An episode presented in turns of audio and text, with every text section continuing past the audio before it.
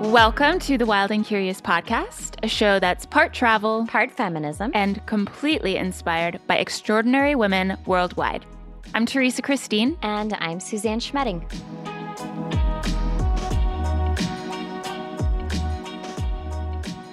One of the things that I've been thinking a lot about lately in uh, our new decade, 2020, right, is the 19th Amendment. It seems like something that happened so, so long ago. Right. But it was really only 100 years ago that women were like, cool, we can finally vote.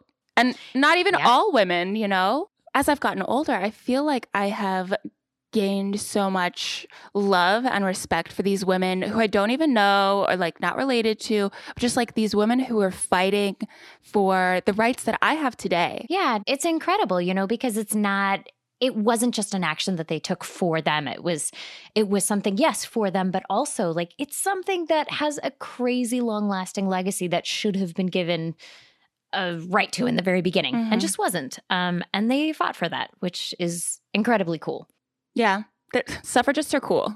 they are still cool. I just I find something really wonderful about that for the women like not just fighting the good fight but like women on the front lines like the ones who are really making the change and that is one of those women that we get to chat with today Oh my God, I know. I'm so excited. Keep uh, it cool. Keep it cool, Suzanne. We're chatting today with Zina Bencheikh, who is the Regional General Manager for Intrepid Tourism for Europe, the Middle East, and North Africa. And she has been lobbying since 2017 uh, to help get more licenses and more opportunities for women in Morocco to be part of this very lucrative job market of being an adventure tour guide.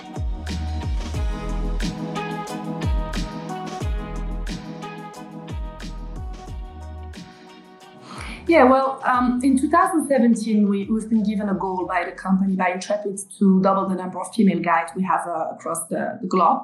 And uh, while this, you know, seemed like a, an easy task for some countries, like, you know, Europeans, Russians, uh, Icelandic, they had actually more female guides than, than male. For me in Morocco, it was a, a pretty tough challenge because we had no female guide at all. So in a, in a, in a crew of, I think at that time was around 50 guides of, of tour leaders, uh, all of them were male. So, um, so we had a goal to double. So I could have found one and, uh, you know, ticked. but I thought uh, that, that wouldn't be enough. So I think, um, you know, what, what, happened really is uh, I realized that, um, that uh, if I wanted to find female uh, to, or, you know, women to do a tour leading job in Morocco, well, there was a big cultural barrier, clearly, and not just in Morocco, in the Middle East, in India, you know, female were not, uh, women were not seen, uh, like we were not, society wouldn't see that um, this job was, was a suitable one for women. Um, there was also another barrier, which was more around regulations and around how this job was regulated in Morocco specifically. So um, this is where I decided to take on the Ministry of, of Tourism and uh, start my kind of lobbying work around, you know, uh, getting them to, to understand that there was a big business opportunity, that it was a really good thing to do, that uh, it was a great job for women and that we were really here to to help to to get things changes and um, and you know after a few years uh, uh, managed to to get the you know the statute change in Morocco and um, and the first ever national test was organized in 2018 uh, by the Ministry of Tourism that uh, allowed 1,000 people to to become tour leaders and guides. Um, and this is how we really got the opportunity to to get more women um, working with us um, in the company as tour leaders, basically. Being a tour guide is a like that's a really good job in Morocco, isn't it? Yeah, it is actually. So in Morocco and in a few countries of the Middle East, it's actually really well paid. It's often paid more than the minimum salary. In Morocco specifically, it's five to six times the minimum salary. So it's pretty empowering, and there's a lot of you know elements around you know with the commissions and tippings, and uh, it's uh, yeah, it's a job that uh, that is paid well, and this is why we thought, you know, why women would want to do it. And in addition to being to be a job that is paid well, it's also what we call like a starting point job in our industry. So there are a lot of people around us uh, in our business and in the industry in general that started as tool leader or tool guides. So some general managers, some operations managers, and and so on. So why wouldn't you know women want to start a um, to work, you know, to do this job while it could open up so so many opportunities for them yeah, yeah absolutely um, I mm-hmm. I mean that's that's kind of crazy for me to think about that when you started there were no female guides whatsoever and you lobbied to change that and I guess it kind of makes me wonder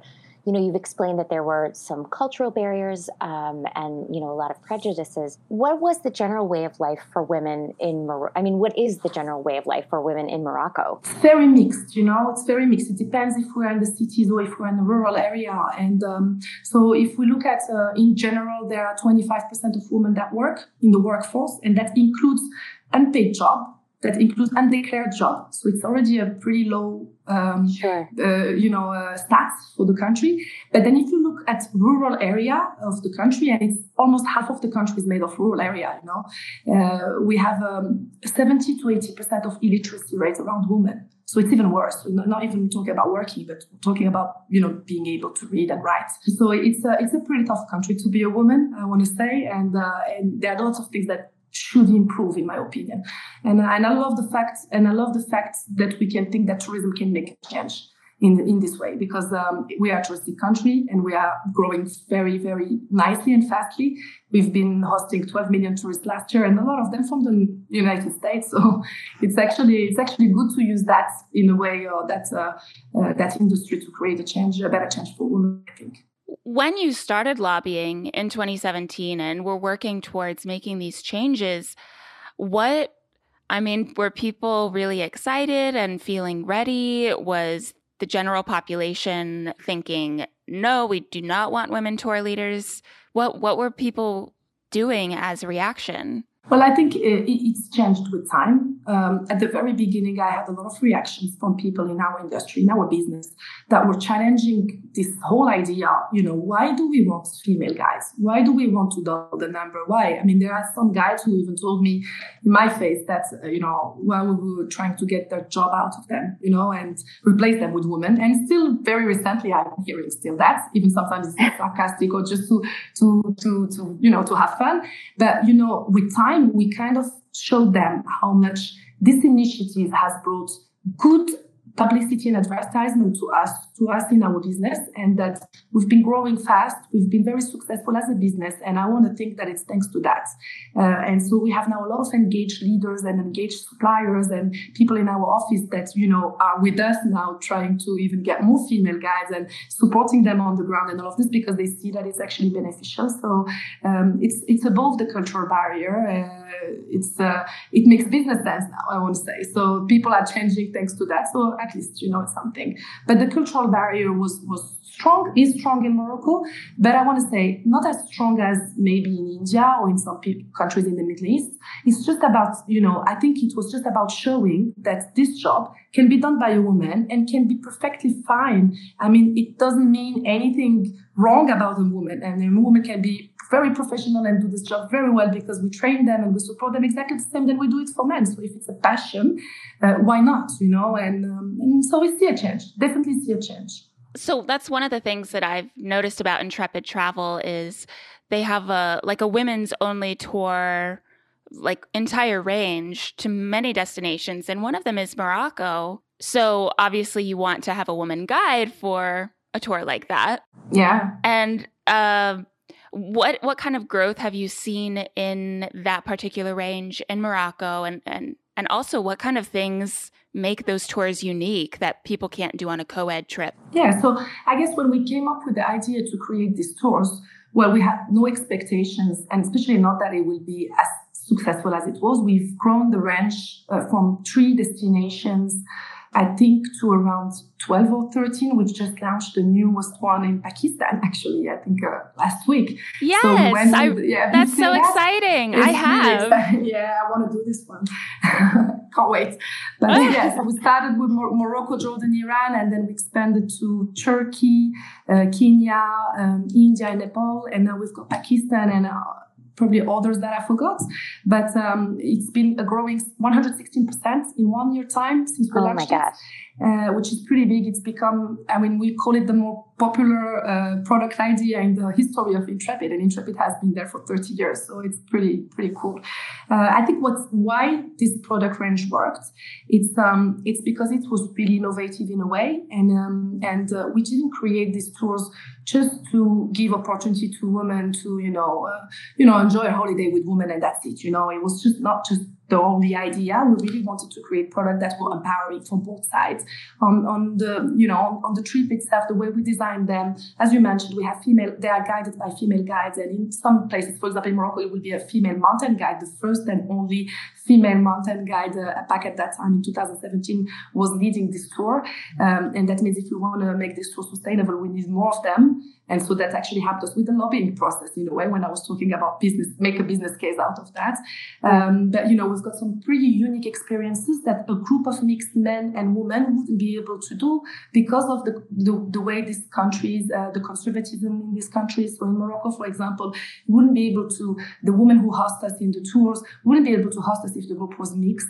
So we can create some unique connections between women, you know, the woman host and the women uh, foreigners, um, because we created this framework and this like around this tool. So uh, experiences that you will have uh, here in Morocco will be, you know, making the traditional bread, uh, learning how to cook uh, the traditional couscous. Uh, there will be it's a trek, so it's actually a, a pretty uh, physical challenge that you will do, but you will do it among a group of women. there will not be any judgment from, you know, maybe more powerful men around if you are a bit slow, if you don't reach, you know, the, the objective. So it will be much more confident confident kind of environment. Uh, um, and obviously, you know, uh, sharing the stories of all the women that we meet in the in the tour that you know can be a, a woman muletière. I don't know if you know this word, French word. There is no equivalent in English, but it means the it's a person who in the trek, um, you know, help uh, to carry all the the luggages and all the equipment, like a, a, porter, but using a mule. So we call it a muletière. Oh, okay. And, um, and so this job has never been done by a woman before, and because of this tour, we created the first woman muletière of the country. Uh, and so that woman, uh, instead of doing, uh, you know, work at home and taking care of her husband and children, is now having a, a, job and now and then is making money out of it. And she's really, really happy about that. So, um, yes, so typically the yeah, typically the kind of things that um, you know, I, this, these tools are um, creating these opportunities and also, you know, these unique experiences. And this is why I think it's been uh, so successful. Yeah. And I love the environment and being in a group with other women. It really just changes the interactions when it is just women. It, it seems silly on surface level, but there is some kind of like deep, almost telepathic thing. Yeah, it creates sisterhoods, you know. It's uh, and you know, there's a lot of our customers when we ask them why they choose their trips, they will say, you know, they they're married, they have partners, but they just want to be alone for a weekend. They just want to do something different, or they, you know, it's um, it's very interesting the kind of uh, of women we're attracting these tools, and and honestly, I think it's empowering for both sides you know, really both sides. And for the for the host to see women coming from, you know, foreign countries who are lawyers, who are mm, like doctors, who are, you know, independent and all of this, it's extremely empowering just to see them and to get to spend time with them. And I think this is a, a pretty big achievement in a way. For sure. And I mean, talking about empowering, just just just what you have done and I think the education aspect of things is is so important because when you give people that access to education and then that leads to further equal opportunities like these great paying jobs and these things that they wouldn't normally get to be able to do? Well, I feel I have a responsibility to bring back to my community. So I'm, I'm, I'm thankful to work for a company that gives me this opportunity. And the, the, reality is that I haven't been in Morocco all my life. I was born here, but I'm, I'm you know, I'm from parents who are both academics and you know have PhDs and are highly educated and traveled the world before deciding to coming back. And for me, the fact that I've got this chance to get access to the best level of education and to travel the world and uh, this is something that I know is pretty unique as a Moroccan, and I have a responsibility to bring this back to to the women who didn't have that uh, opportunity.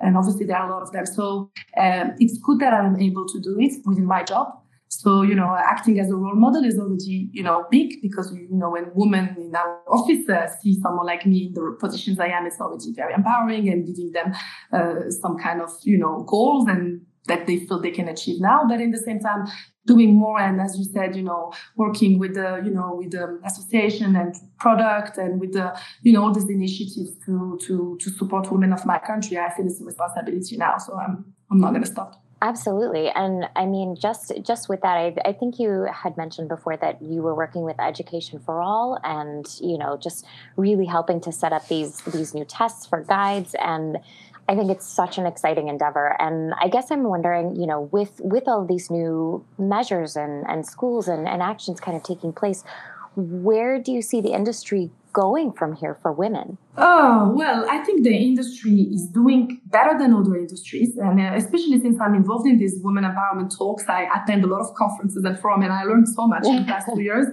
Uh, I can see, you know, from the stats and from what I see is that we are in an industry, travel industry, that is actually a bit more advanced than other industry in terms of, you know, women empowerment in the stats, women ministers, women in the uh, leadership positions and all this, but we're still, you know, uh, we're still not there. I mean, equality is still not there, and mostly countries, uh, you know, like like my country or countries of Africa or whatever we call them. Um, so, so there's still a lot to do. What I found amazing is that the tourism industry has a big potential to create change.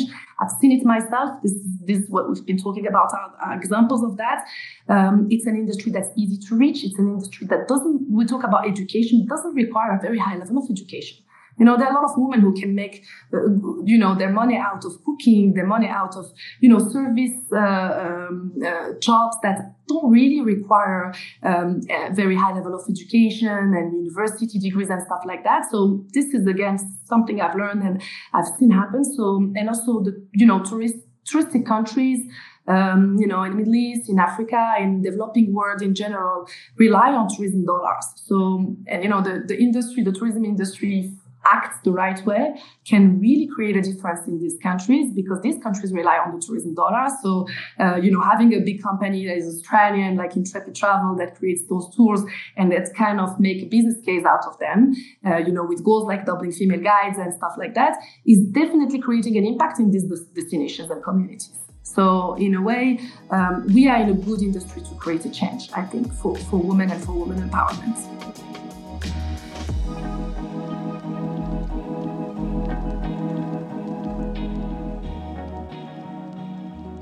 All right. So, how much do you love Zina? Oh my God. Um, it was very hard to remain cool, but I think I did an excellent job because all I wanted to say was, Can I be you? But also, also, I just, I really wanted to get to know her and be her friend and, you know, yeah. just do part of the work. She's so inspiring and cool. She's so great. I really like too how, um, she recognizes the privilege that she's had in her life and you know she like yeah. i could I she wasn't here in the room with us, but like you could hear her smiling when she's like, I'm a really lucky Moroccan woman. And just the fact that she is there in Morocco and, you know. Yeah, no, she's helping women get these rights. Yeah, she's going back to her roots. Like she, you know, mm-hmm. she's spent her life traveling and abroad with these very educated parents she could have easily stayed in in a country that you know maybe had a little bit more equality but she she went back to her home country and is fighting the good fight it's also something to point out about the education aspect mm. where that that really makes all the difference and when women are not given access to the same education then it just changes the trajectory of their lives it absolutely does. And when they were talking about uh, the group that they work with, Education for All, and how they go into rural communities and they provide these resources and and what a difference it makes in their lives. Like I, I think the work they are doing is so incredible. I think I'm just gonna go sign up to work with them. Do it. Okay. Yeah. All right. I support well, you. Thanks. And if you, like me, are super excited to hear more about what Zina is doing or what Education for All is doing, you can check out intrepidtravel.com to learn more about their tours in Morocco and how they partner with Education for All. We will put those in the show notes.